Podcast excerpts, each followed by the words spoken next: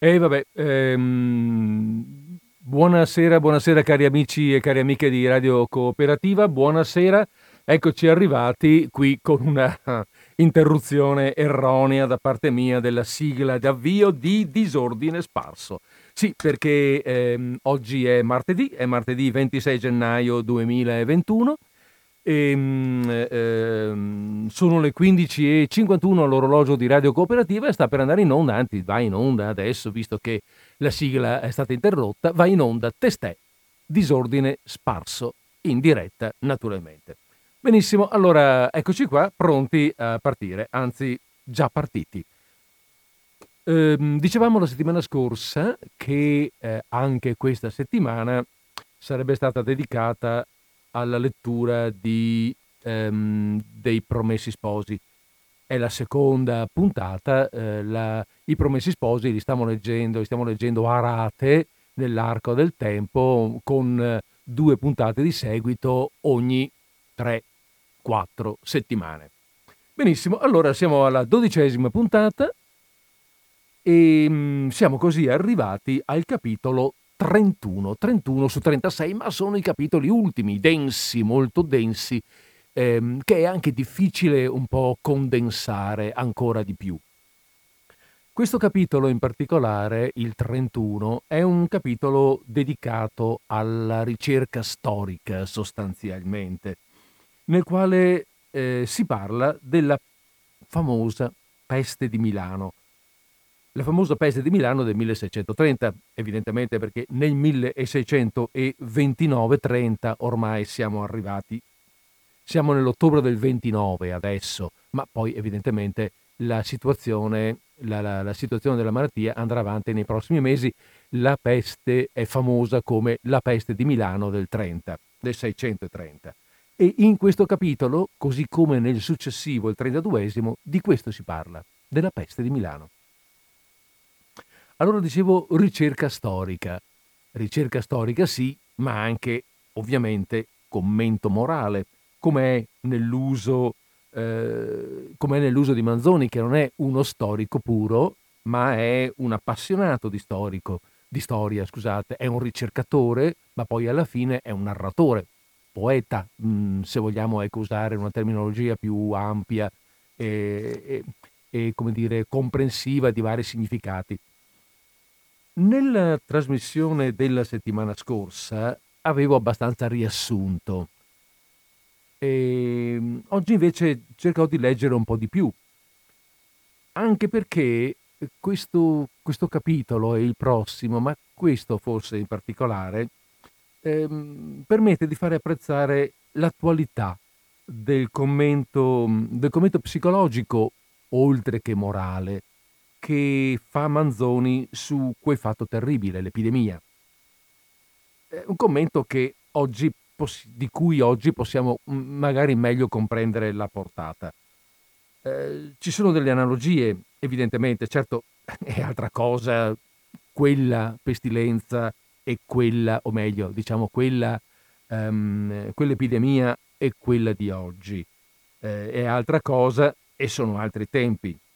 Ma certi meccanismi umani eh, rilevano delle analogie davvero particolari, davvero no, straordinarie. Sì, possiamo considerarle straordinarie se non ci avevamo pensato prima, ma se siamo del parere, come tanti sono, che l'uomo più di tanto non sia cambiato nei secoli, che non sia più di tanto progredito, diciamo, beh allora queste analogie eh, ci sembreranno abbastanza logiche, ma curiose però nella, nella descrizione e nella definizione.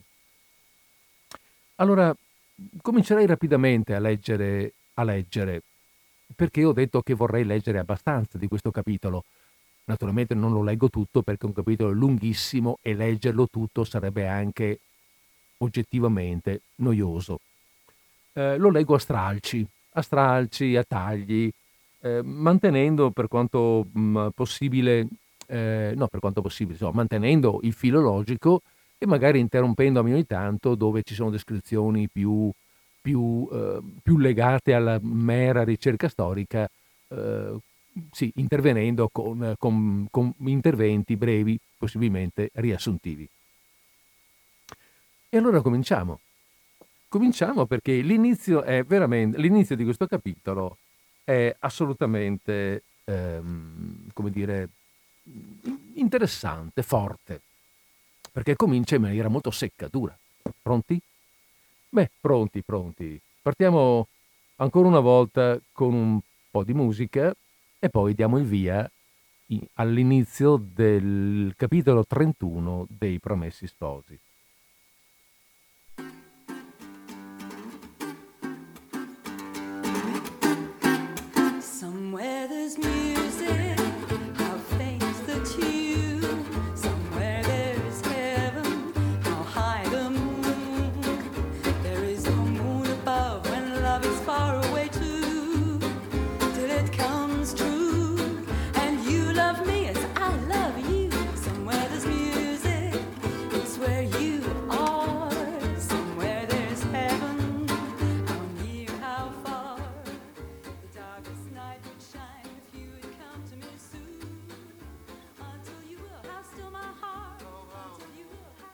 La peste, che il Tribunale della Sanità aveva temuto che potesse entrare con le bande alle manne nel milanese, c'era entrata davvero, come è noto. Ed è noto parimente che non si fermò qui, ma invase e spopolò una buona parte d'Italia. Condotti dal filo della nostra storia, noi passiamo a raccontare gli avvenimenti principali di quella calamità. Nel milanese, si intende, anzi in Milano quasi esclusivamente, che della città quasi esclusivamente trattano le memorie del tempo, come a un dipresso accade sempre e per tutto, per buone e per cattive ragioni. E in questo racconto il nostro fine non è, per dir la verità, soltanto di rappresentare lo stato delle cose nel quale verranno a trovarsi i nostri personaggi, ma di far conoscere insieme, per quanto si può in ristretto e per quanto si può da noi, un tratto di storia patria più famoso che conosciuto. Delle molte relazioni contemporanee non ce n'è alcuna che basti da sé a dare un'idea un po' distinta e ordinata, come non ce n'è alcuna che non possa aiutare a formarla.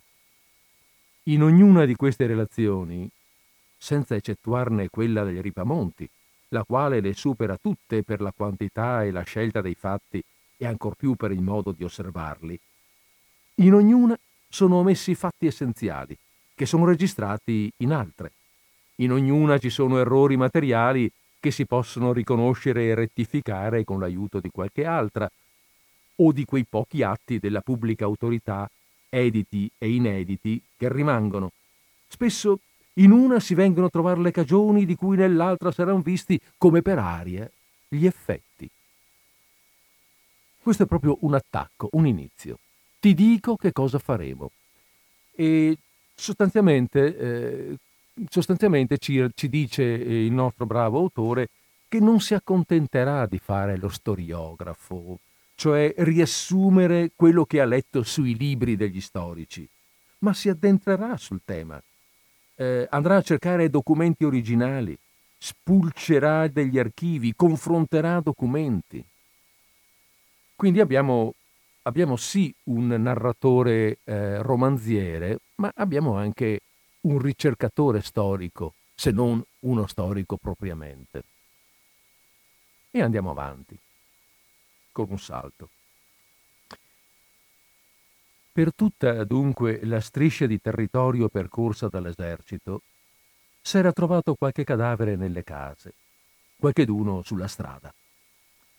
Poco dopo, in questo e in quel paese, cominciarono ad ammalarsi, a morire, persone, famiglie, di mali violenti, strani, con segni sconosciuti alla più parte dei viventi. Ce n'erano soltanto alcuni a cui non riuscissero nuovi, quei pochi che potessero ricordarsi della peste che 53 anni avanti aveva desolata pure una buona parte d'Italia e in specie il milanese, dove fu chiamata, ed è tuttora, la peste di San Carlo. Il protofisico Lodovico Settala, che non solo aveva veduta quella peste, ma ne era stato uno dei più attivi e interpreti e quantunque allor giovenissimo dei più reputati curatori, e che ora, in gran sospetto di questa, stava allerta e sulle informazioni, riferì il 20 d'ottobre nel Tribunale della Sanità come nella terra di Chiuso, l'ultima del territorio di Lecco e confinante col Bergamasco, era scoppiato indubitabilmente il contagio. Non fu per questo presa veruna risoluzione, come si ha dal ragguaglio del Tadino. Eh, mi fermo un attimo per dire che questi due personaggi, il Settala e il Tadino, verranno richiamati spesso e magari sono due nomi da tenere a mente. Settala, definito protofisico, ehm, è un medico, eh, diciamo che questa, questa eh, qualifica di protofisico indica che era una specie di eh, ministro della sanità, se vogliamo, dello Stato di Milano all'epoca, con carica però non politica ma medica. Eh, mentre il Tadino è un medico che ha lasciato questo, appunto come scrive qui Manzoni, ha, lasciato questo ragguaglio, cioè praticamente una, una cronaca dei fatti dell'epoca come lui li ha vissuti. E andiamo avanti. Ed ecco sopraggiungere avvisi somiglianti da Lecco e da Bellano. Il tribunale allora si risolvette e si contentò di spedire un commissario che, strada facendo, prendesse un medico a Como e si portasse con lui a visitare i luoghi indicati. Tutti e due, o per ignoranza, aperte virgolette, o per ignoranza o per altro, si lasciarono persuadere da un vecchio et ignorante barbiero di Bellano che quella sorte di mali non era peste. Ma in alcuni luoghi, effetto consueto delle emanazioni autunnali delle paludi e, degli a- delle paludi, e negli altri effetto dei disagi e degli strapazzi sofferti nel passaggio degli Alemanni. Una tale assicurazione fu riportata al tribunale, il quale pare che ne mettesse il cuore in pace. Ma arrivando senza posa altre e altre notizie di morte da diverse parti, furono spediti due delegati a vedere e a provvedere, il Tadino suddetto e un auditore del tribunale. Quando questi giunsero, il male s'era già tanto dilatato che le prove si offrivano senza che bisognasse andarne in cerca.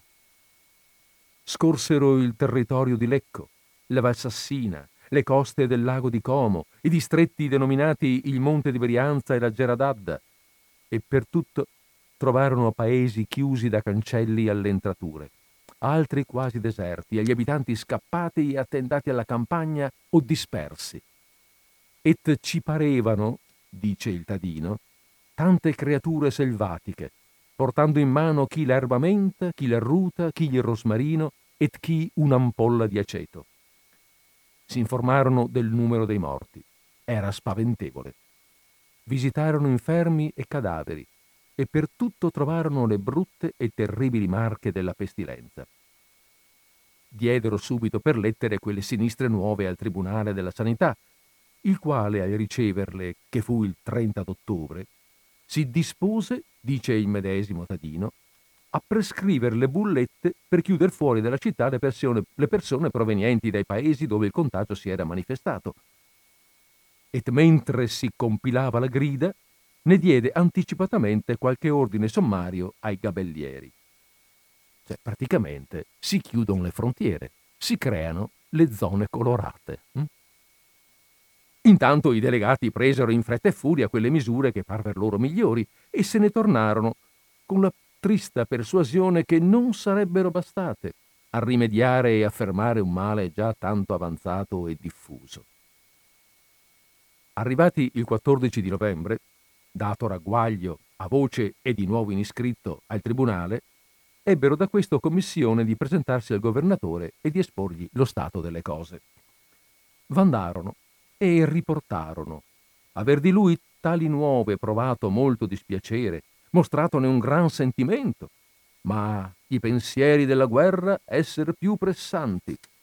Sed belli graviores esse curas.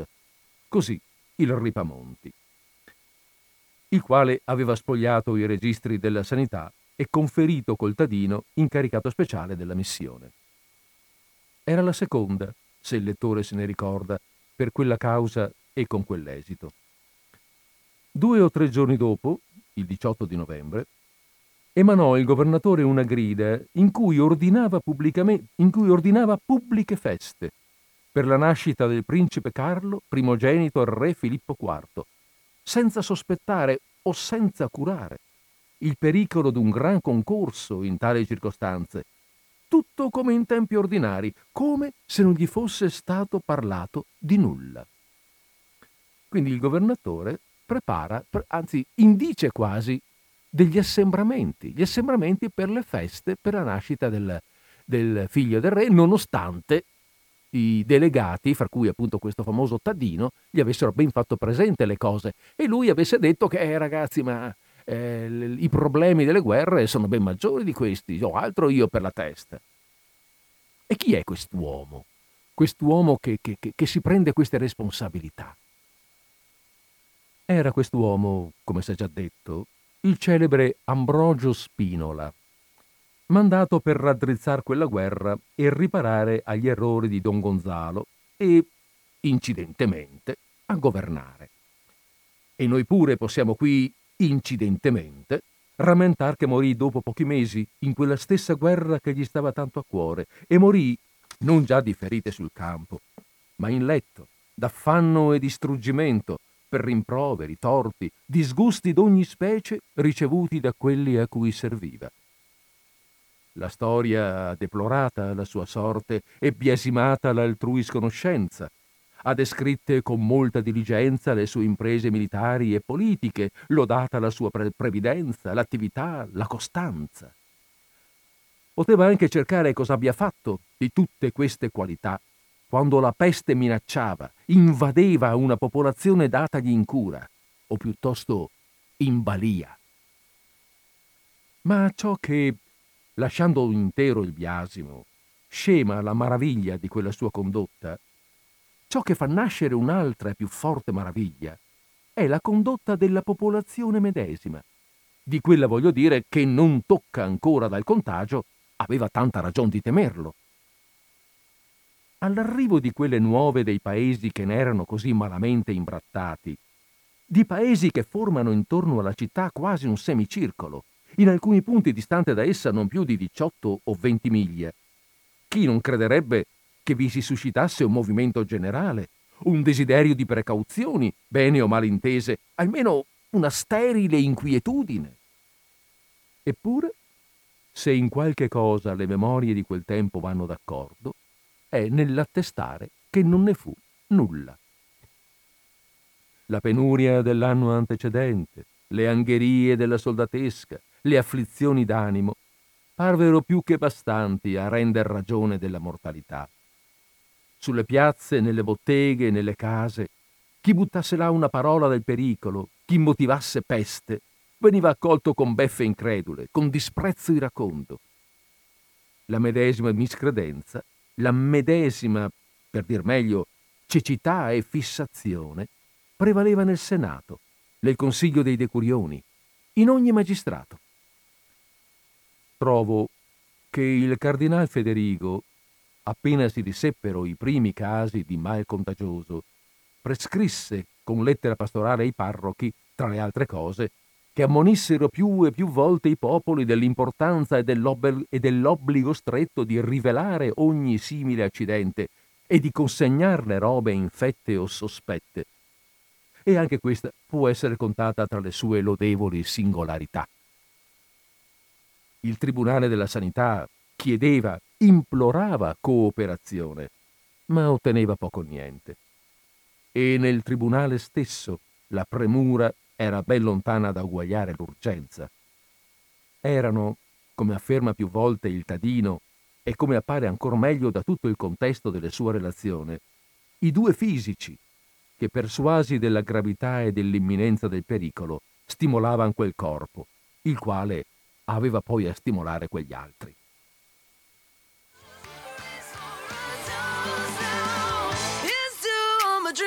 True in the form of an American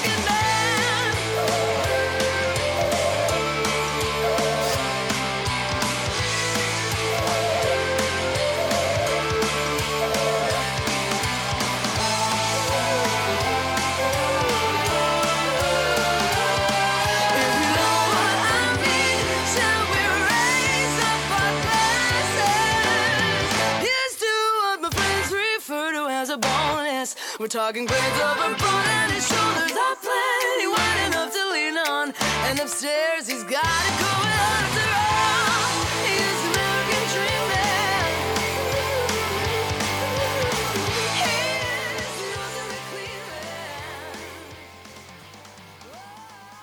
E in questa pagina che abbiamo letto adesso, avete sentito, si sottolinea l'ignoranza della gente, eh, che è naturale, non si sa e si ignora quindi. Un'ignoranza che è condita e accompagnata e appoggiata, se vogliamo dire così, anche dalla paura. Una paura che serpeggia, che gira, non vogliamo neanche sentirla no- nominare questa roba qui della pestilenza. Ehm, è qualcosa che scorre talmente sotto il livello della, dire, dell'attenzione che non ci si rende neanche conto forse che è proprio paura questa. Tanta, que- tanta paura che eh, ci fa eliminare lo stesso pensiero che possa trattarsi di quella cosa là che ci fa così paura. La gente non vuole nemmeno sentirne parlare. E comunque eh, quello che sottolinea pesantemente eh, Alessandro Manzoni è la, mh, la sottovalutazione colpevole dei governanti. E su questa colpevolezza, in particolare con riferimento a- alla, alla figura del governatore, Ambrogio, Spi- scusate, Ambrogio Spinola, il nostro autore, avete sentito, è molto severo, proprio molto duro. Spinola, eh, Spinola subì delle, come dire, delle ingiustizie dal punto di vista militare. Lui condusse bene le sue opere, ma siccome non ebbero grandi risultati, fu trattato molto peggio di quanto non meritasse. Ma, dice Manzoni, nessuno che dica quanto male si comportò dal punto di vista amministrativo. Ehm, E, comunque va bene, allora, allora andiamo avanti. Il Tadino e gli Ripamonti vollero notare il nome. eh, scusate, prima di dirlo, eh, prima di leggere questo, ehm, eh, si, si parla a volte anche del tribunale, no, siccome qui anche, scusate, è una definizione che oggi è un po' diversa. Il tribunale è il tribunale della sanità, cioè praticamente il ministero, se vogliamo, il ministero della sanità, chiamiamolo così, insomma, dello Stato di Milano dell'epoca. E qui eh, si chiede, il Tribunale della Sanità per l'appunto, si chiede come caspita sarà entrata la peste in Milano. Il Tadino e il Ripamonti vollero notare il nome di chi ce la portò il primo e altre circostanze della persona e del caso. E infatti, nell'osservare i principi di una vasta mortalità, in cui le vittime, nonché essere distinte per nome, appena si potranno indicare all'incirca per il numero delle migliaia, nasce una non so quale curiosità di conoscere quei primi e pochi nomi che poterono essere notati e conservati. Questa specie di distinzione, la precedenza nell'esterminio, par che facciano trovare in essi qualche cosa di fatale ed immemorabile. Il famoso paziente zero, no? L'uno e l'altro storico dicono che fu un soldato italiano al servizio di Spagna. Nel resto non sono ben d'accordo, neppur sul nome. Sia come sia, entrò questo fante sventurato e portator di sventura con un gran fagotto di vesti comprate o rubate a soldati alemanni. Andò a fermarsi in una casa di suoi parenti nel borgo di Porta Orientale, vicino ai Cappuccini. Appena arrivato, s'ammalò. Fu portato all'ospedale, dove un bubbone che gli si scoprì sotto un'ascella mise chi lo curava in sospetto di ciò che era infatti. Il quarto giorno morì. Il Tribunale della Sanità fece segregare e sequestrare in casa la di lui famiglia. I suoi vestiti e il letto in cui era stato all'ospedale furono bruciati. Due serventi che l'avevano avuto in cura e un buon frate che l'aveva assistito caddero anch'essi ammalati in pochi giorni tutti e tre di peste. Il dubbio che in quel luogo s'era avuto fin da principio della natura del male e le cautele usate in conseguenza fecero sì che il contagio non vi si propagasse di più. Ma il soldato ne aveva lasciato di fuori un seminio che non tardò a germogliare. Il primo a cui s'attaccò fu il padrone della casa dove quello aveva alloggiato, un Carlo Colonna, sonator di liuto. Allora tutti i pigionali di quella casa furono, d'ordine della sanità, condotti al lazzaretto, dove la più parte s'ammolarono, alcuni morirono dopo poco tempo di manifesto contagio. Nella città, quello che già c'era stato disseminato da costoro, dai loro panni, dai loro mobili trafugati da parenti, da pigionali, da persone di servizio, alle ricerche al fuoco prescritto dal tribunale, e di più quello che c'entrava di nuovo per l'imperfezione degli editti, per la trascuranza nell'eseguirli e per la destrezza nell'eluderli, andò covando e serpendo lentamente tutto il restante dell'anno e nei primi mesi del susseguente 1630. Di quando in quando, ora in questo, ora in quel quartiere, a qualcheduno s'attaccava, qualcheduno ne moriva e la radezza stessa dei casi allontanava il sospetto della verità, confermava sempre più il pubblico in quella stupida e micidiale fiducia che non ci fosse peste, né ci fosse stata neppure un momento. Molti medici ancora, facendo eco allora alla voce del popolo, era anche in questo caso voce di Dio? Deridevano gli auguri sinistri, gli avvertimenti minacciosi dei pochi e avevano pronti nomi di malattie comuni per qualificare ogni caso di peste che fossero chiamati a curare, con qualunque sintomo, con qualunque segno fosse comparso. Gli avvisi di questi accidenti, quando pur pervenivano alla sanità, ci pervenivano tardi e per lo più incerti. Il terrore della contumacia, che sarebbe la quarantena, e del lazzeretto aguzzava tutti gli ingegni. Non si denunziavano gli ammalati, si corrompevano i becchini e i loro soprintendenti. Da subalterni del tribunale stesso, deputati da esso a visitare i cadaveri, sebbero condannare falsi attestati. Siccome però a ogni scoperta che gli riuscisse fare il tribunale ordinava di bruciar robe, metteva in sequestro case, mandava famiglie al lazzaretto, così è facile argomentare quanta dovesse essere contro di esso l'ira e la mormorazione del pubblico, della nobiltà, degli mercanti et della plebe, dice il Tadino, persuasi come erano tutti che fossero vessazioni senza motivo e senza costrutto. E così la gente, anziché assumere atteggiamenti di prudenza, pensa a complotti eh, al complotto di qualche potere forte e se la prende con, eh, con, i medici, se la prende con il Tadino, il Settala, quelli più in vista, sostanzialmente quelli che eh, avevano capito invece di cosa si trattava e andavano predicando la prudenza, la massima prudenza. Ma certo questa prudenza eccessiva probabilmente, o comunque questi comportamenti così forti del Tribunale della Sanità, cioè quelli di ehm, chiudere le case, bruciare la roba degli ammalati, mandare famiglie intere al lazzaretto, eh, creava anche delle tensioni di contrasto. La gente scappava, cercava di, di, di, eh, di ripararsi non solo dal male, ma anche da, eh, da questo, dal contrasto appunto messo in piedi dal Tribunale della Sanità.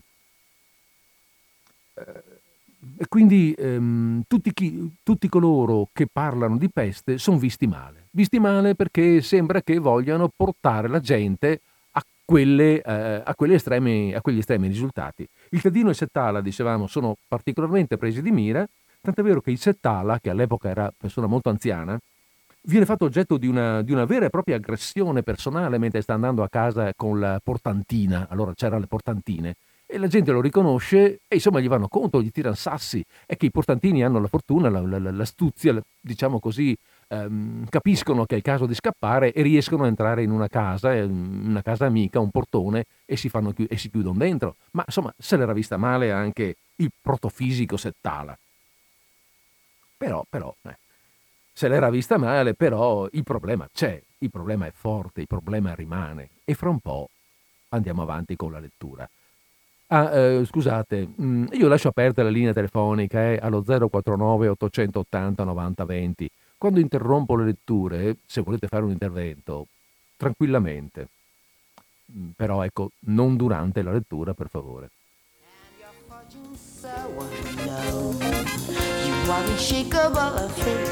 You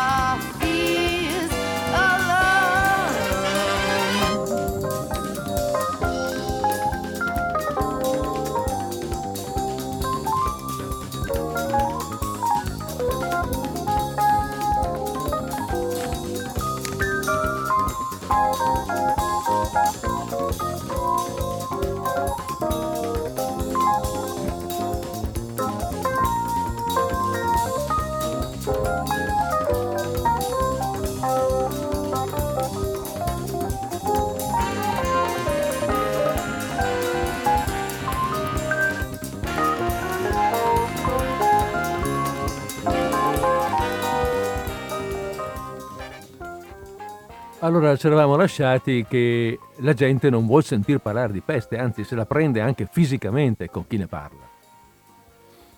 Ma sul finire del mese di marzo cominciarono, prima nel borgo di Porta Orientale, poi in ogni quartiere della città, a farsi frequenti le malattie, le morti, con accidenti strani di spasimi, di palpitazioni, di letargo, di delirio, con quelle insegne funeste di lividi e di bubboni, morti per lo più celeri, violente, non di rado repentine, senza alcun indizio antecedente di malattia.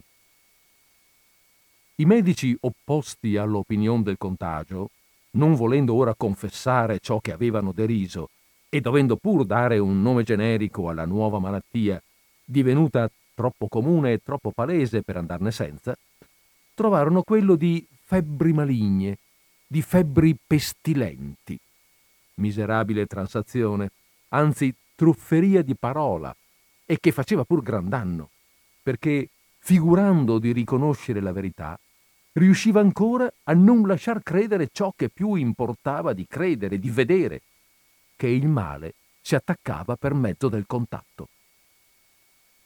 I magistrati, come chi si risente da un profondo sonno, principiarono a dare un po' più di orecchio agli avvisi, alle proposte della sanità, a far eseguire i suoi editti, i sequestri ordinati, le quarantene prescritte dal tribunale. Fra le altre cose ci sono anche i ristori previsti per chi ha perso il lavoro, per chi ha perso delle case, per chi insomma ha perso molto in seguito degli editti della sanità.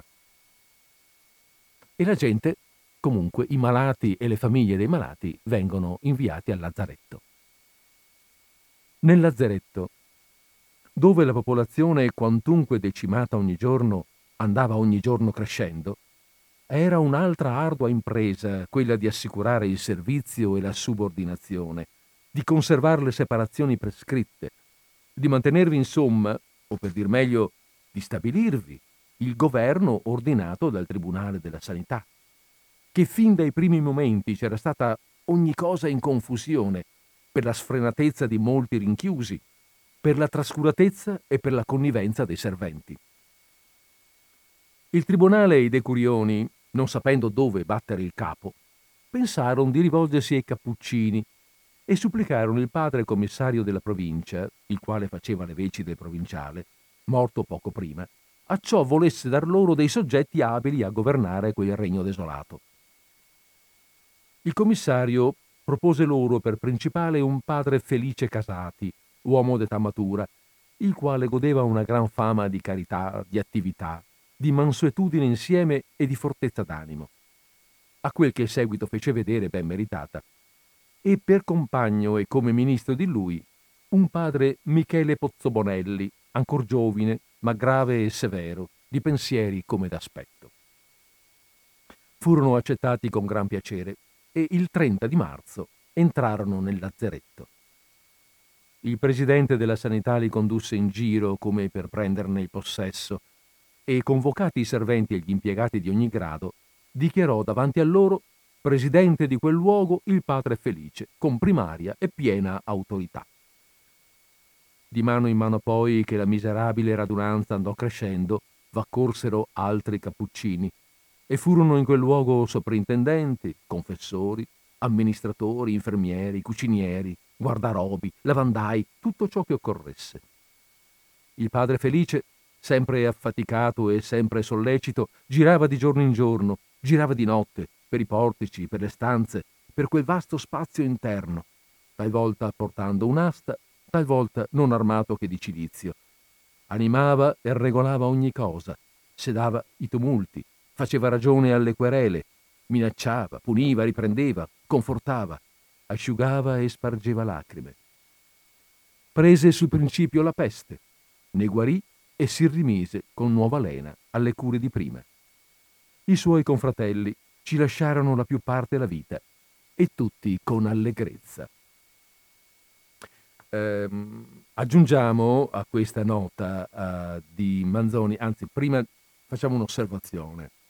Qui adesso ci sono un bel paio di pagine, tutte dedicate alla gestione del lazzaretto da parte dei padri cappuccini.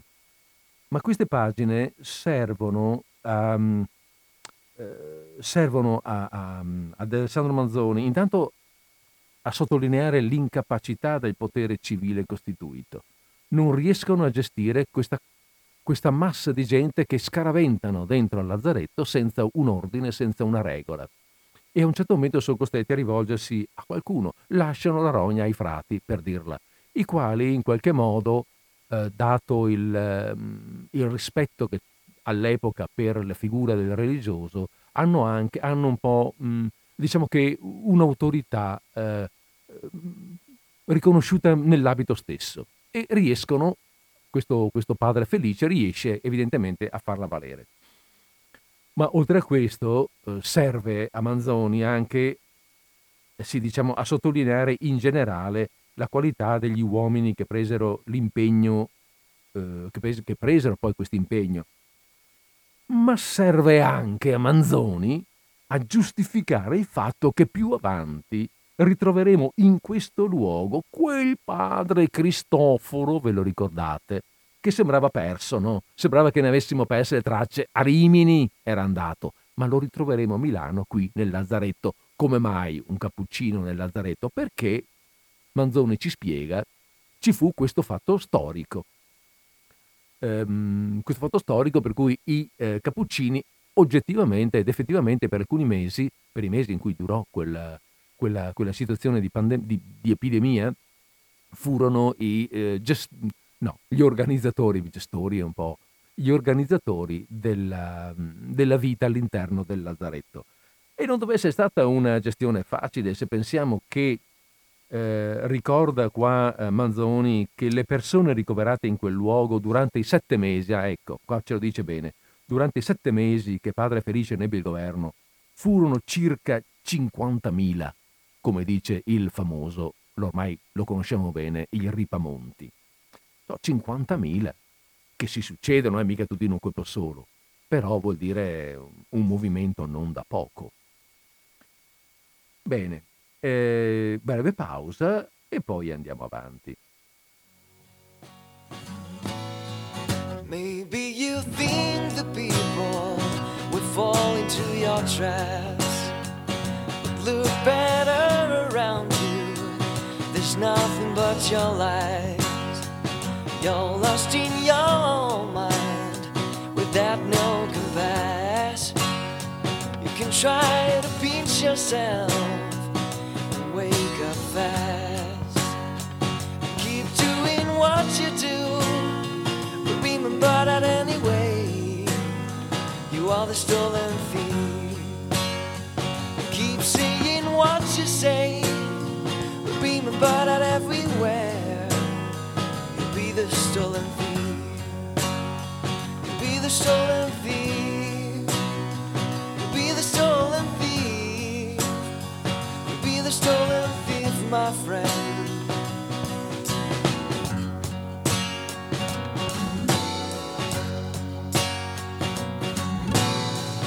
Keep doing what you do, but remember that anyway, you are the stolen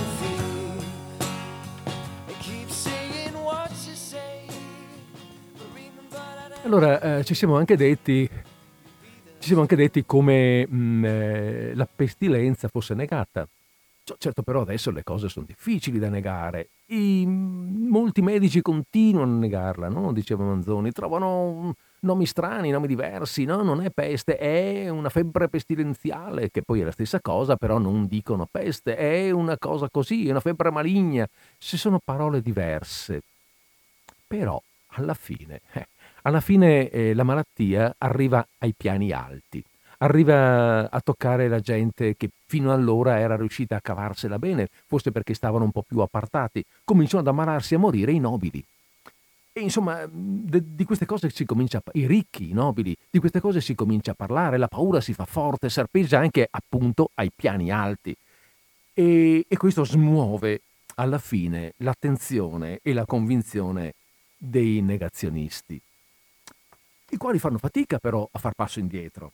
Quelli che, eh, adesso lo leggeremo con le parole di Manzoni, ma quelli che fino all'altro giorno dicevano non è vero, fanno fatica adesso a dire è vero e trovano una motivazione che va bene a loro e trovano, come dire, una... ne, tirano fuori un'altra. Vediamo un po' di cosa si tratta.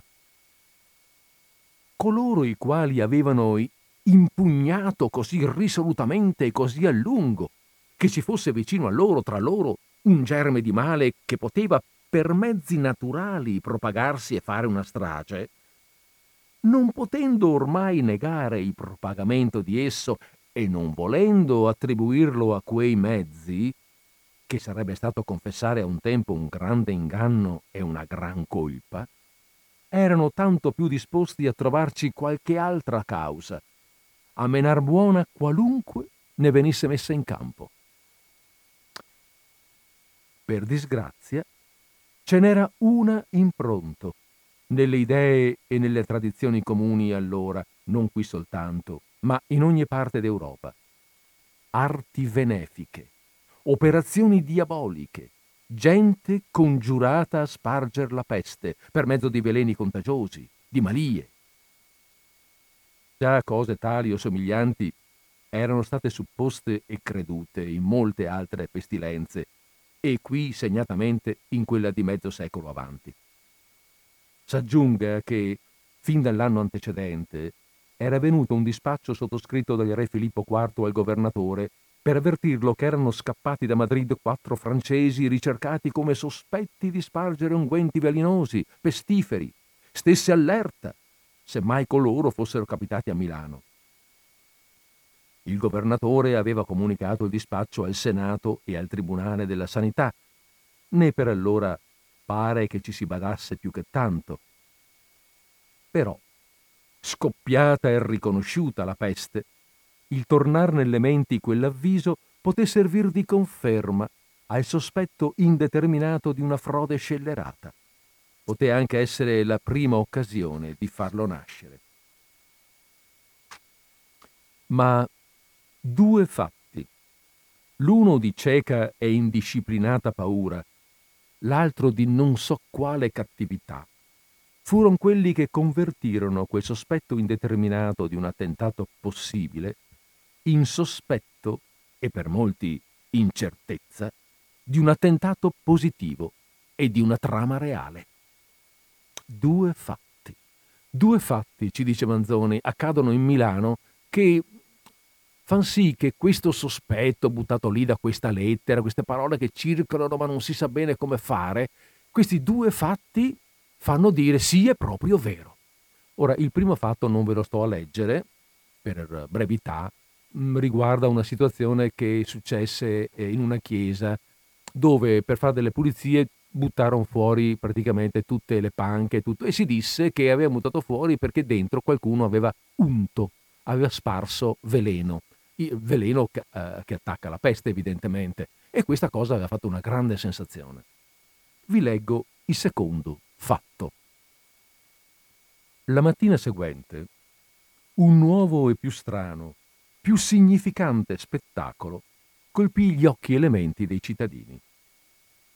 In ogni parte della città si videro le porte delle case e le muraglie per lunghissimi tratti intrise di non so che sudiceria, giallogno, la biancastra, sparsavi come con delle spugne o sia stato un gusto sciocco di far nascere uno spavento più rumoroso e più generale, o sia stato un più reo di segno da crescere la pubblica confusione, o non saprei che altro, la cosa è attestata.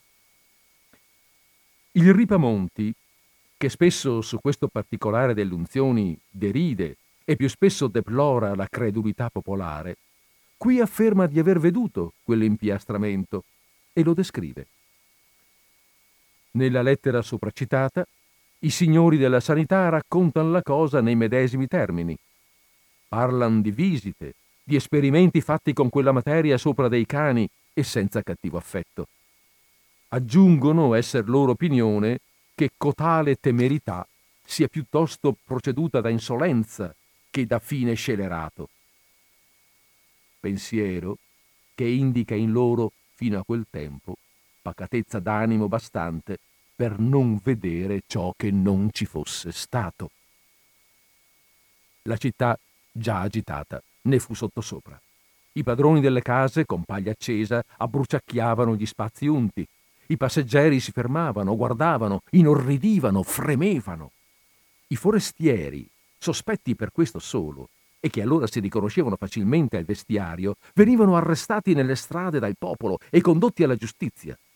Si fecero interrogatori, esami d'arrestati, di arrestatori, di testimoni. Non si trovò reo nessuno. Le menti erano ancora capaci di dubitare, di esaminare, di intendere.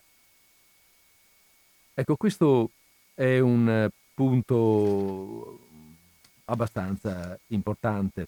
Le menti, dice Manzoni, sono ancora capaci di ragionare. La gente è ancora capace di ragionare, ma ancora per il momento non, è, non durerà molto.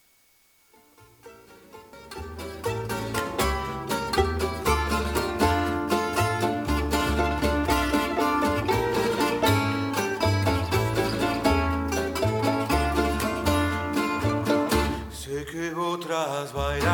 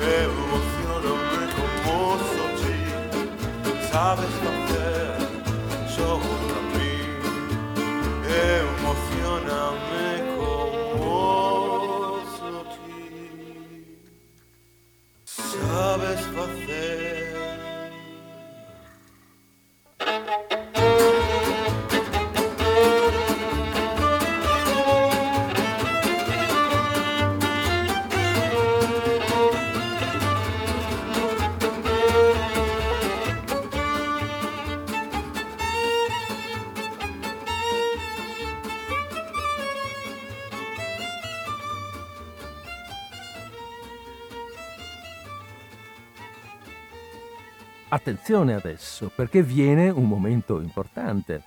Viene un momento in cui eh, si trovano, si immaginano i colpevoli. Ecco chi è stato, ecco chi ha dato ordine di spargere la peste per vari motivi. Siamo vicinissimi ai momenti attuali. Le analogie sono, diventano fortissime, basta cambiare i nomi. Attenzione. Mentre il tribunale cercava, molti nel pubblico, come accade, avevano già trovato. Coloro che credevano essere quella un'unzione velenosa, chi voleva che la fosse una vendetta di Don Gonzalo Fernandez de Cordoba per gli insulti ricevuti nella sua partenza, chi un ritrovato del cardinal di Richelieu per spopolar Milano e impadronirsene senza fatica. Altri, e non si sa per quali ragioni, ne volevano autore il conte di Collalto, Wallenstein, questo o quell'altro gentiluomo milanese. Non mancavano, come abbiamo detto, di quelli che non vedevano in quel fatto altro che uno sciocco scherzo e le attribuiscono a scolari, a signori, a ufficiali che si annoiassero all'assedio di Casale. Il non veder poi, come si sarà temuto, che ne seguisse addirittura un infettamento, un eccidio universale, fu probabilmente cagione che quel primo spavento si andasse per allora acquietando e la cosa fosse o paresse messa in oblio. C'era, del resto, un certo numero di persone non ancora persuase che quella peste ci fosse, e perché tanto nel lazzaretto come per la città alcuni ne guarivano, si diceva, gli ultimi argomenti di un'opinione battuta dall'evidenza sono sempre curiosi a sapersi, si diceva dalla plebe e ancor da molti medici parziali non esser vera peste, perché tutti sarebbero morti. Per levare ogni dubbio, trovò il Tribunale della Sanità un espediente proporzionato al bisogno, un modo di parlare agli occhi, quale i tempi potevano richiederlo o suggerirlo. In una delle feste della Pentecoste usavano i cittadini di concorrere al cimitero di San Gregorio, fuori di Porta Orientale, a pregar per i morti dell'altro contagio che erano sepolti là. E prendendo dalla divozione opportunità di divertimento e di spettacolo, ci andavano ognuno più in gala che potesse. Era in quel giorno morta di peste, tra gli altri, un'intera famiglia. Nell'ora del maggior concorso, in mezzo alle carrozze, alla gente a cavallo e a piedi, i cadaveri di quella famiglia furono d'ordine della sanità condotti al cimitero suddetto su un carro, ignudi, affinché la folla potesse vedere in essi il marchio manifesto della pestilenza. Un grido di ribrezzo, di terrore, s'alzava per tutto dove passava il carro.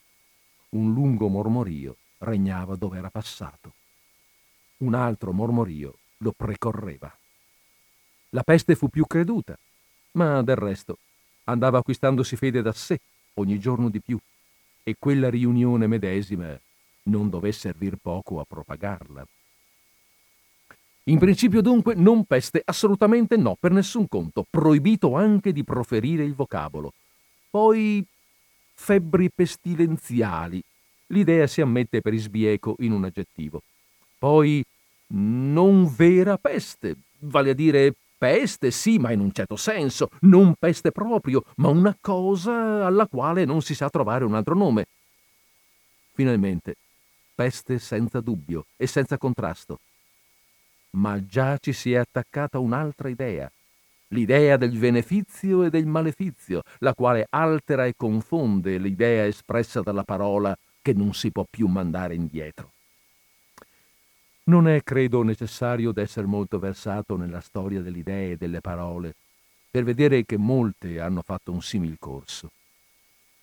Per grazia del cielo, che non son molte quelle di una tal sorte e di una tale importanza, e che conquistino la loro evidenza a un tal prezzo, e alle quali si possono attaccare accessori di un tal genere. Si potrebbe, però, tanto nelle piccole cose come nelle grandi, evitare in gran parte quel corso così lungo e così storto, prendendo il metodo proposto da tanto tempo di osservare, ascoltare, paragonare, pensare prima di parlare.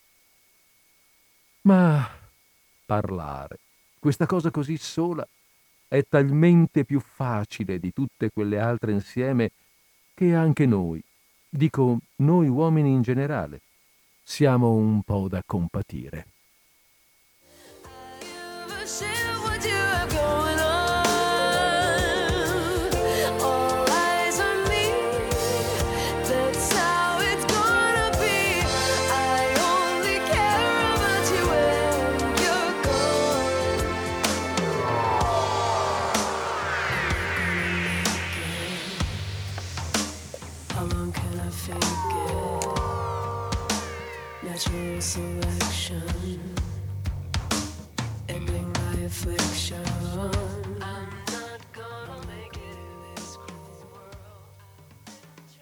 Questo, questo uh, finale di capitolo, perché qui finisce il 31, è appunto la famosa osservazione, beh, insomma, non è l'unica evidentemente, eh, mh, le osservazioni morali del Manzoni sono trasversali anche nel, nella narrazione storica, ma questa è proprio una definizione, un fatto, come dire, è, è, una, è un appunto uh, specifico legato a, un, a una osservazione psicolo- morale, psicologica.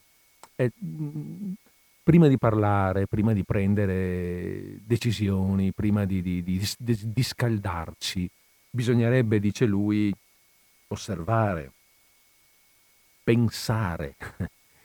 Però, dice anche dopo, è così difficile fare tutte queste cose insieme. Osservare, parago- ascoltare, paragonare, pensare. È così difficile che ci lasciamo, ci lasciamo prendere. E ci si mette in mezzo anche lui e dice noi, noi uomini in generale, c'è anche lui qui dentro. Eh, siamo portati, siamo portati a, ad agire spesso più di pancia che dopo aver ragionato.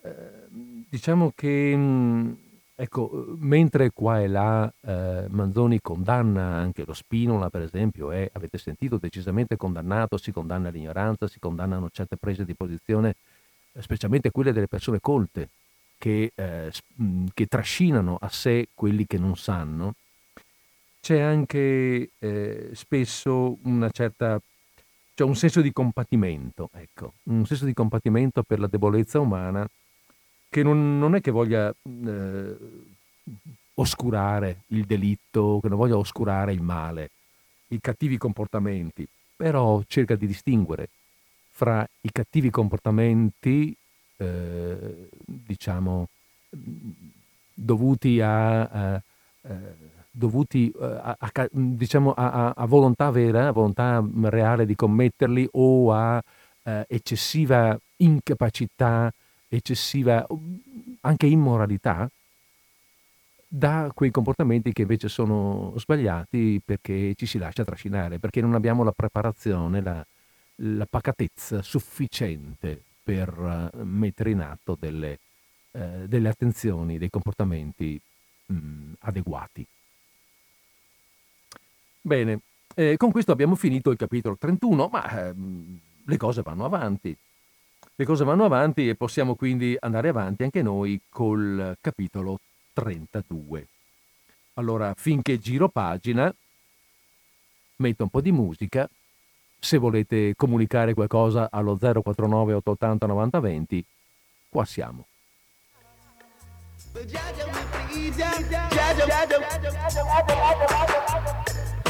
Jalo, simply Jalo, only Jalo, Jaja lovers. Only Jalo, simply Jalo, only Jalo, Jaja lovers.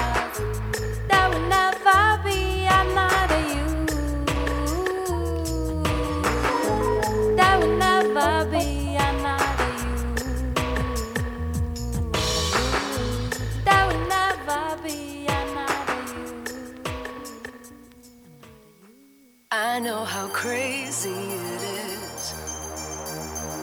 Thinking it's love when it's the opposite. Confusing defenses for abandonment. Purple skin, you can't convince that you're fine. That you're fine.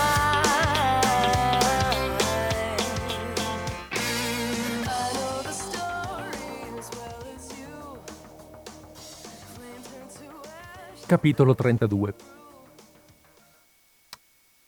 Divenendo sempre più difficile il supplire alle esigenze dolorose della circostanza, era stato il 4 di maggio deciso nel Consiglio dei Decurioni di ricorrere per aiuto al governatore. E il 22 furono spediti al campo due di quel corpo che gli rappresentassero i guai e le strettezze della città, le spese enormi, le casse vuote, le rendite degli anni a venire impegnate, le imposte correnti non pagate per la miseria generale prodotta da tante cause e dal guasto militare in ispecie gli mettessero in considerazione che, per leggi e consuetudini non interrotte e per decreto speciale di Carlo V, le spese della peste dovevano essere a carico del fisco. In quella del 1576, avere il governatore marchese d'Aiamonte non solo sospese tutte le imposizioni camerali, ma data alla città una sovvenzione di 40.000 scudi della stessa Camera. Chiedessero finalmente quattro cose che le imposizioni fossero sospese, come s'era fatto allora, la Camera desse danari, il governatore informasse il re delle miserie della città e della provincia, dispensasse da nuovi alloggiamenti militari il paese già rovinato dai passati. Il governatore scrisse in risposta condoglianze e nuove esortazioni dispiacergli di non poter trovarsi nella città per impiegare ogni sua cura in sollievo di quella, ma sperare che a tutto avrebbe supplito lo zelo di quei signori. Questo essere il tempo di spendere senza risparmio, di ingegnarsi in ogni maniera. In quanto alle richieste espresse, provere e nel mejor modo che il tiempo y necesidades presentes permitieren ora non so se l'ho letto correttamente, è scritto così in spagnolo, eh, che vuol dire che avrebbe provveduto, dice lui, nel migliore dei modi che il tempo e le presenti necessità avessero consentito, cioè praticamente non dice nulla. E sotto un girigogolo che voleva dire Ambrogio Spinola, chiaro come le sue promesse. Il gran cancelliere Ferrer gli scrisse che quella risposta era stata letta dai decurioni con grande sconsuelo, con grande sconforto. Ci furono altre andate e venute, domande e risposte, ma non trovo che se ne venisse a più strette conclusioni. Qualche tempo dopo, nel colmo della peste, il governatore trasferì con lettere patenti la sua autorità a Ferrer medesimo, avendo lui, come scrisse, da pensare alla guerra. La quale, sia detto qui incidentemente, dopo aver portato via, senza parlare dei soldati, un milione di persone a dir poco per mezzo del contagio tra la Lombardia, il Veneziano, il Piemonte, la Toscana e una parte della Romagna, dopo aver desolati, come si è visto di sopra, i luoghi per cui passò, e figuratevi quelli dove fu fatta, dopo la presa e il sacco atroce di Mantova, finì con riconoscerne tutti il nuovo duca per escludere il quale la guerra era stata intrapresa. Insieme con quella risoluzione, i decurioni ne avevano preso un'altra, di chiedere al cardinale arcivescovo che si facesse una processione solenne, portando per la città il corpo di San Carlo. Il buon prelato rifiutò per molte ragioni. Gli dispiaceva quella fiducia in un mezzo arbitrario e temeva che se l'effetto non avesse corrisposto, come pure temeva, la fiducia si cambiasse in scandalo.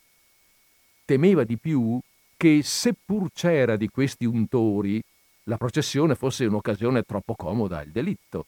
Se non ce n'era, il radunarsi tanta gente non poteva che spandere sempre più il contagio. Pericolo ben più reale. Che il sospetto sopito dell'unzioni s'era intanto ridestato più generale e più furioso di prima. S'era visto di nuovo, o questa volta era parso di vedere, unte muraglie, porte di edifizi pubblici, usci di case, martelli. Le nuove di tali scoperte volavano di bocca in bocca. E come accade più che mai quando gli animi sono preoccupati, il sentire faceva l'effetto del vedere.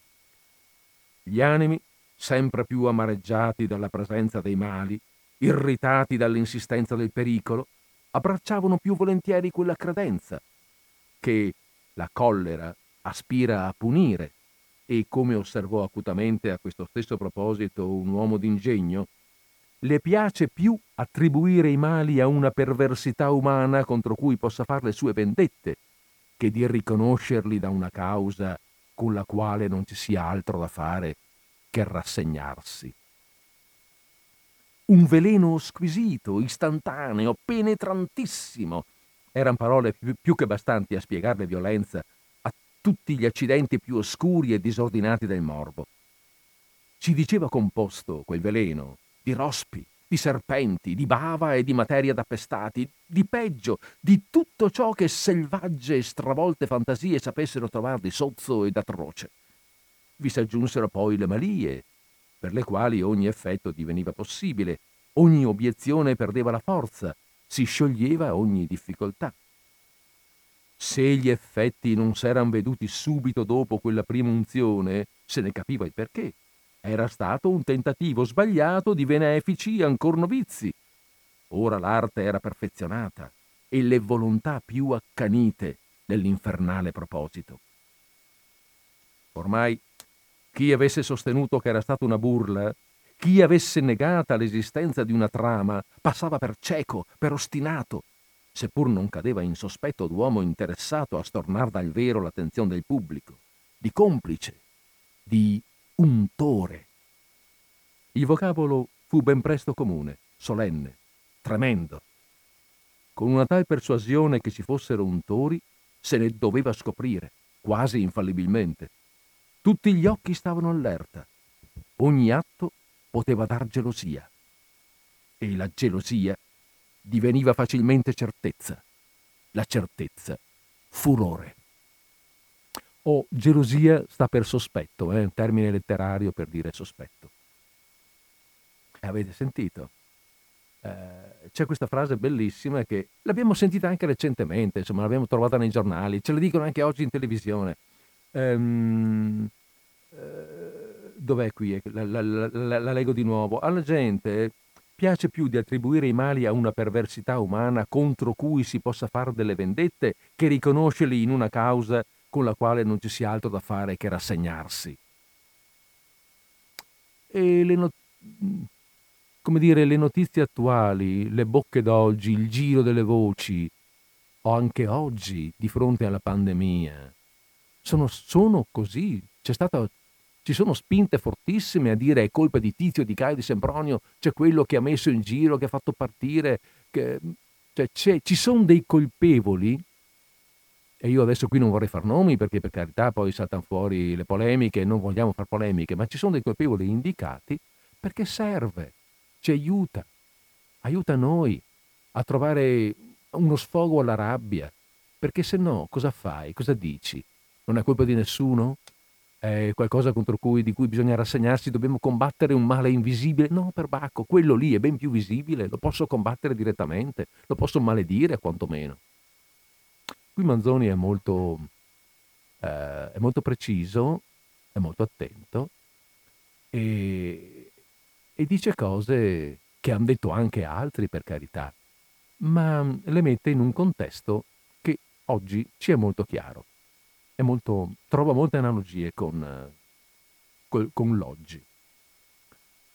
Bene, facciamo una breve pausa.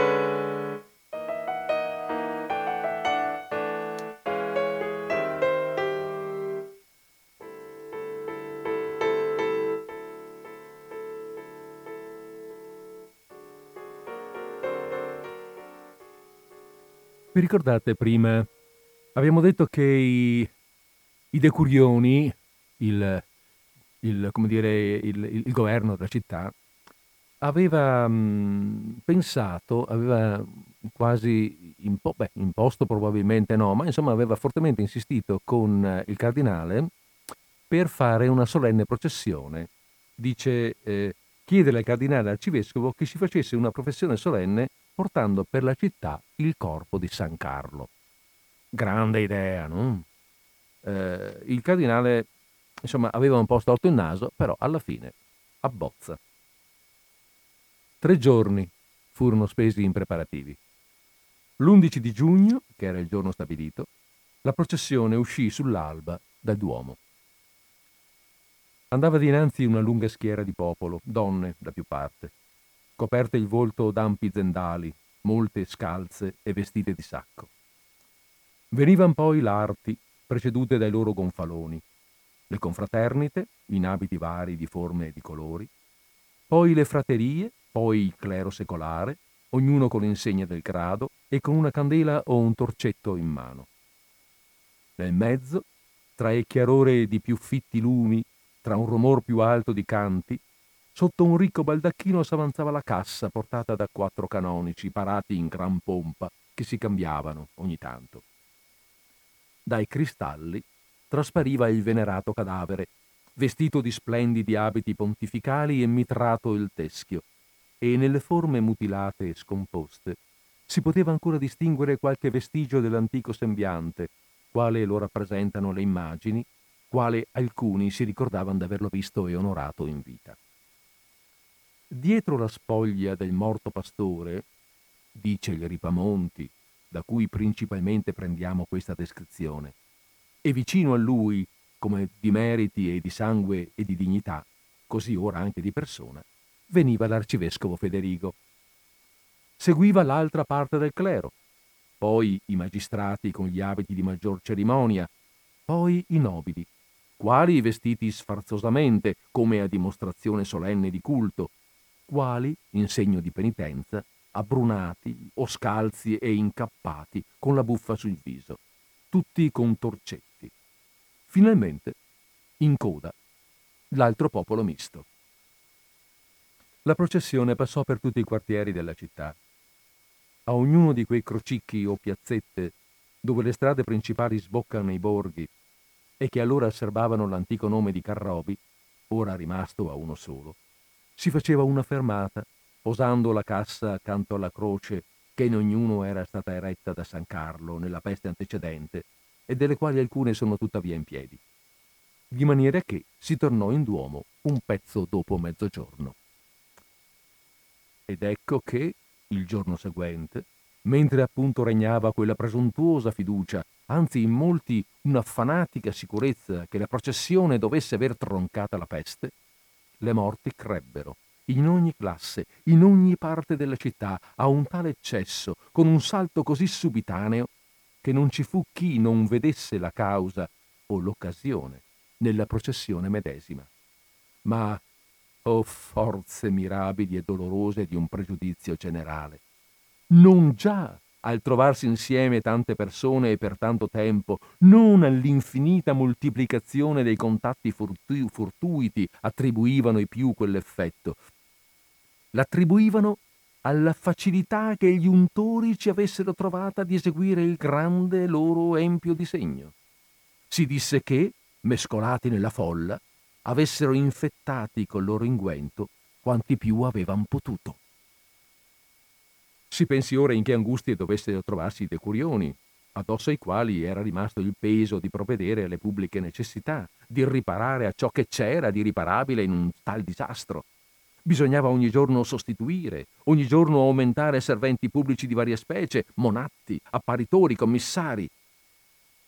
I primi, i monatti, erano addetti ai servizi più penosi e pericolosi della pestilenza levar dalle case, dalle strade, dal lazzaretto i cadaveri, condurli sui carri alle fosse e sotterrarli, portare o guidare al lazzaretto gli infermi e governarli, bruciare, purgare la roba infetta e sospetta. Bisognava tener fornito il lazzaretto di medici, di chirurghi, di medicine, di vitto, di tutti gli attrezzi di infermeria. Bisognava trovare e preparare nuovo alloggio per gli ammalati che sopraggiungevano ogni giorno si fecero a questo effetto costruire in fretta capanne di legno e di paglia nello spazio interno del lazzaretto. Se ne piantò uno nuovo, tutto di capanne, cinto da un semplice assito e capace di contenere quattromila persone. E non bastando, ne furono decretati due altri. Ci si mise anche mano, ma per mancanza di mezzi d'ogni genere rimasero in tronco. I mezzi, le persone, il coraggio diminuivano di mano in mano che il bisogno cresceva. Ecco qui mi fermo perché... Vediamo. Mm. Beh, potrei leggere questo. Perché queste sono parole, eh, cioè più... Eh, mm, perché mi fermo, voglio dire, perché a questo punto, eh, di qua, da questo punto in avanti, fino alla fine del capitolo, Manzoni, prendendo da documenti d'epoca, narra la situazione di una Milano alla disperazione. La popolazione disperata ormai fino alla follia gli scienziati in preda al delirio delle congiunzioni astrali, dei malefici magici, non sanno più che pesci pigliare. I governanti assolutamente ormai incapaci di qualsiasi atto efficace. efficace. E, e, e in, questa, in questa miseria, in questa disperazione generale, si muovono figure contrastanti. I monatti, che abbiamo appena sentito nominare e che abbiamo capito cosa devono fare, che invece, anziché essere dei, dire, degli infermieri, se vogliamo dire così, approfittano della loro posizione per taglieggiare sani e malati, rubano, commettono ogni sorta di sopraffazione, eh, si, fanno, si, fanno, pagare, eh, chiedono il pizzo per esempio per portare via i malati, i malati per portare via gli stessi cadaveri, eh, si fanno pagare per non portare via gente sana, perché anche questo facevano. Per cui sono, i monatti sono, sono malvisti e odiatissimi ovviamente. Eh, e dall'altra parte ci sono delle persone che si dedicano ad aiutare, sollevare, curare i più disgraziati.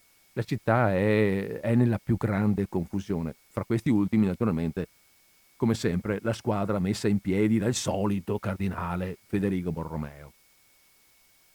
E, e leggo queste ultime righe del Ripamonti. E mentre, dice il Ripamonti, i cadaveri sparsi o i mucchi di cadavere sempre davanti agli occhi, sempre tra i piedi, facevano della città tutta come un solo mortorio, c'era qualcosa di più brutto, di più funesto in quell'accanimento vicendevole e in quella sfrenatezza e mostruosità del sospetto. Non del vicino soltanto si prendeva ombra, dell'amico, dell'ospite, ma quei nomi, quei vincoli dell'umana carità, marito e moglie, padre e figlio, fratello e fratello, erano di terrore. E cosa orribile e indegna a dirsi, la mensa domestica, il letto nuziale, si temevano come agguati, come nascondigli di benefizio. A questo siamo arrivati. A questo veramente, cioè la situazione, eh, la situazione è davvero disperata e sembra impossibile da recuperare, almeno da un punto di vista della, eh, se non della sanità, che effettivamente non è recuperabile perché non si conoscono medicine che possono, che possono aiutare, ma da un punto di vista quantomeno del, del corretto comportamento, della corretta eh, comprensione e interpretazione dei fatti. E Manzoni non nasconde la sua meraviglia nel notare quanto non solo il popolo, diciamo, del 1600 ignorante, ma un po' alla volta poi anche la gente colta, persino i medici, persino lo stesso Tadino, che era che abbiamo già nominato come persona affidabile, tutti, insomma, cominciano a credere in qualche modo alle unzioni malefiche. Lo stesso Cardinal Borromeo, del quale Manzoni è così, mm, come dire, un, un, un, supporter in un certo senso, no? ne parla sempre bene, lo mette sempre in mezzo per fargli ben figurare, ma a un certo momento deve ammettere anche Alessandro Manzoni che lo stesso Cardinale Borromeo non è immune da questo errore. Tanto che dice a un certo punto l'autore, proprio verso la fine ehm, di questo capitolo, eccolo qua. C'è qualcuno, eh, c'è qualcuno che si accorge, che si rende conto, c'è qualcuno che capisce che, cose, che le cose stanno, hanno preso una piega eh, sbagliata, che c'è una valanga che sta andando in una direzione, in una direzione sbagliata e trascinando con sé tutta la, la, ehm, il, tu, sta trascinando con sé il buon senso, ma gente di buon senso ce n'è, c'è gente che capisce. Dice i, mur- i muratori, altro storico, deve essere credo Ludovico Antonio Muratori, sì, Ludovico Antonio Muratori, eh, dice ho trovato gente savia in Milano che aveva buone relazioni dai loro maggiori e non era molto persuasa che fosse vero il fatto di quegli unti velenosi. Manzoni Manzoni, eh, come dire, chi osa. Si vede che era uno sfogo segreto della verità, una confidenza domestica. Il buon senso c'era, ma se ne stava nascosto per paura del senso comune.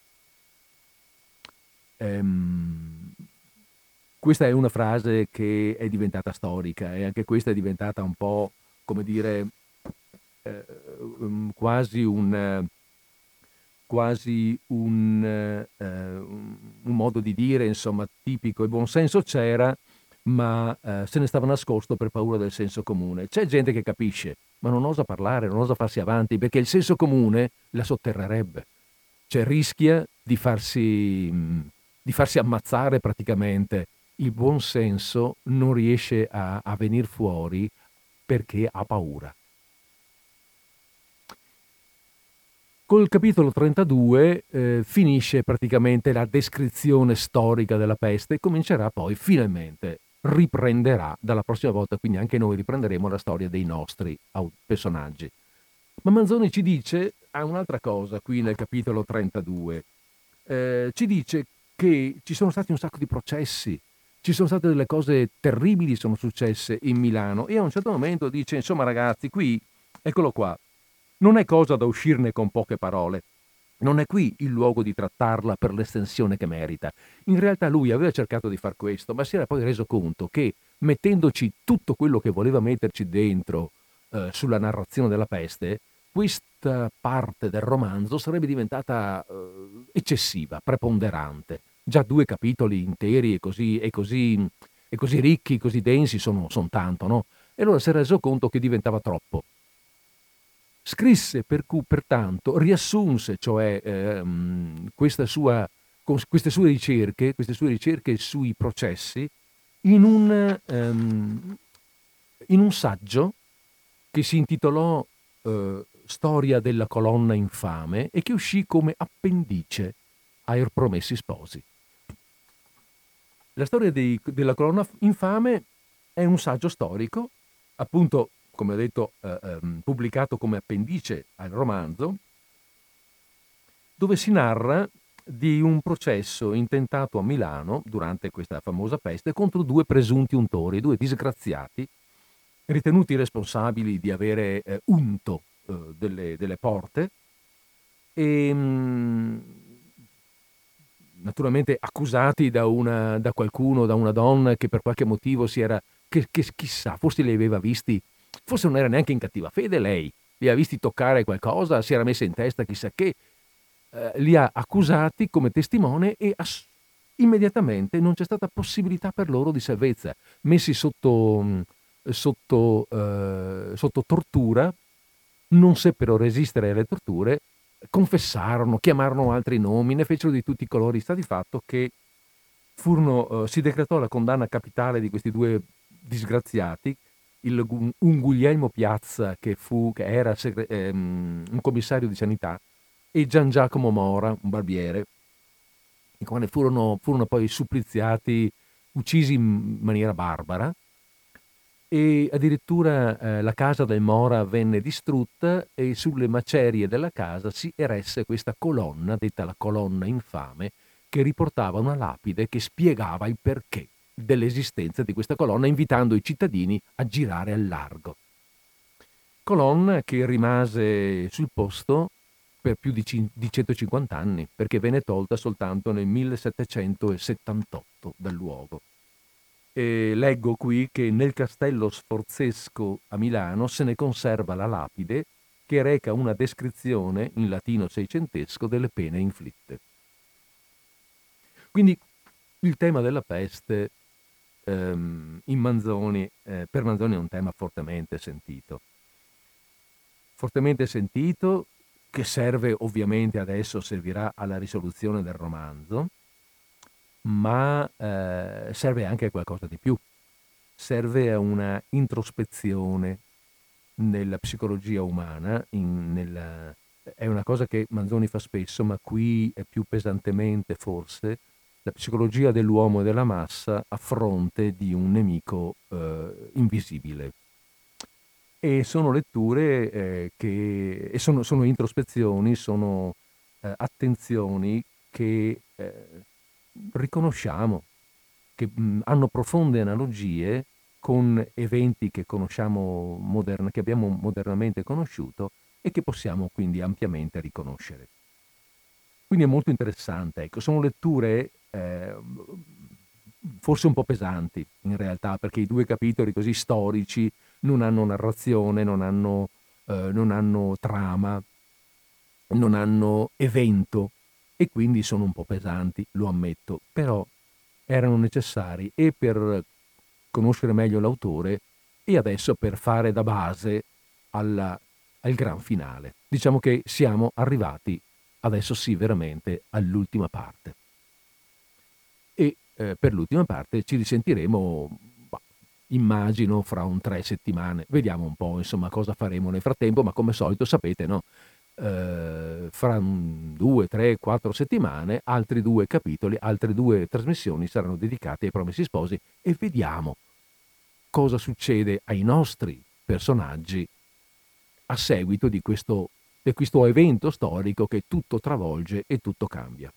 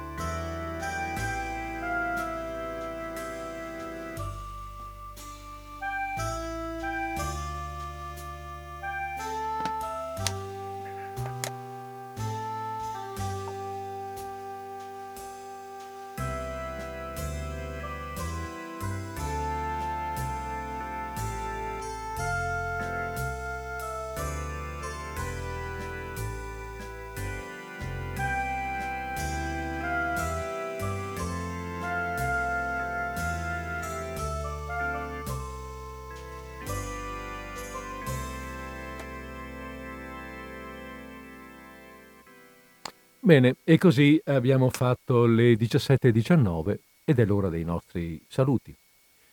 Dei saluti e dell'appuntamento. Allora, l'appuntamento è per martedì prossimo, stesso posto, stessa ora. Eh, sarò più leggero. Mm, non so ancora di preciso, cioè credo di sapere cosa faremo. Leggeremo sicuramente dei racconti e penso che sarà, eh, anzi no, sceglierò qualcosa di più lieve, di più breve, di più discorsivo qualcosa di cui anche sorridere un pochino assieme, eh, visto che abbiamo, veniamo da due momenti un po' più mh, mm, sentenziosi, no? un po' più pesanti. Quindi eh, vi do appuntamento a martedì prossimo. Eh, per ora vi auguro una buona conclusione di giornata, una buona conclusione di settimana e eh, a risentirci con su disordine spa, o meglio, a risentirci con disordine sparso su Radio Cooperativa martedì prossimo.